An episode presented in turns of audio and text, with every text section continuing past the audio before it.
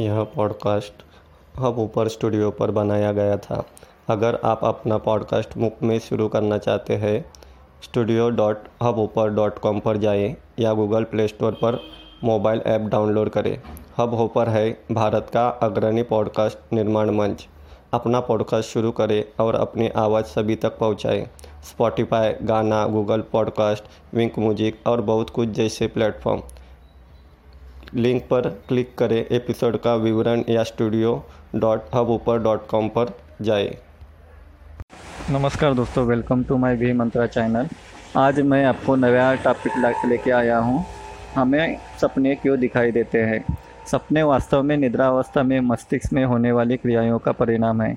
कुछ लोगों को कहना है कि उन्हें सपने नहीं दिखाई देते, लेकिन कुछ दूसरे लोगों का कहना है कि उन्हें बहुत सपने दिखाई देते हैं।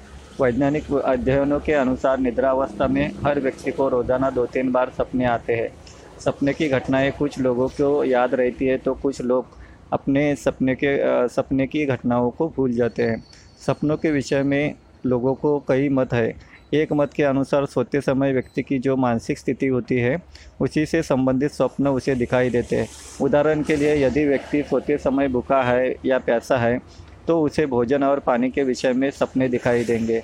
एक दूसरे विचार के अनुसार, इच्छाएँ, जो इच्छाएँ हमारे जीवन में पूरी नहीं हो पाती है, वे सपनों में पूरी हो जाती है। हमारे मन की दबी भावनाएँ अक्सर सपनों में पूरी हो जाती है। सपनों के द्वारा मानसिक तनाव भी कम हो जाता है। जब हमें सपने दिखाई देते हैं, तब हमारी आँखों की तेज गति तेज हो जाती है। मस्तिष्क से पैदा होने वाली तरंगों की बनावट में अंतर आ जाता है। शरीर में कुछ रासायनिक परिवर्तन होते हैं। इन सब परिवर्तनों के अध्ययन से निश्चित है कि सपने दिखाई देने का अपना महत्व है। और बहुत सारी जानकारी मैं आपके लिए लिख के आऊँगा। प्लीज़ फॉलो माई चैनल आपको अगर ये वीडियो पसंद आई तो कमेंट ज़रूर करना। Thank you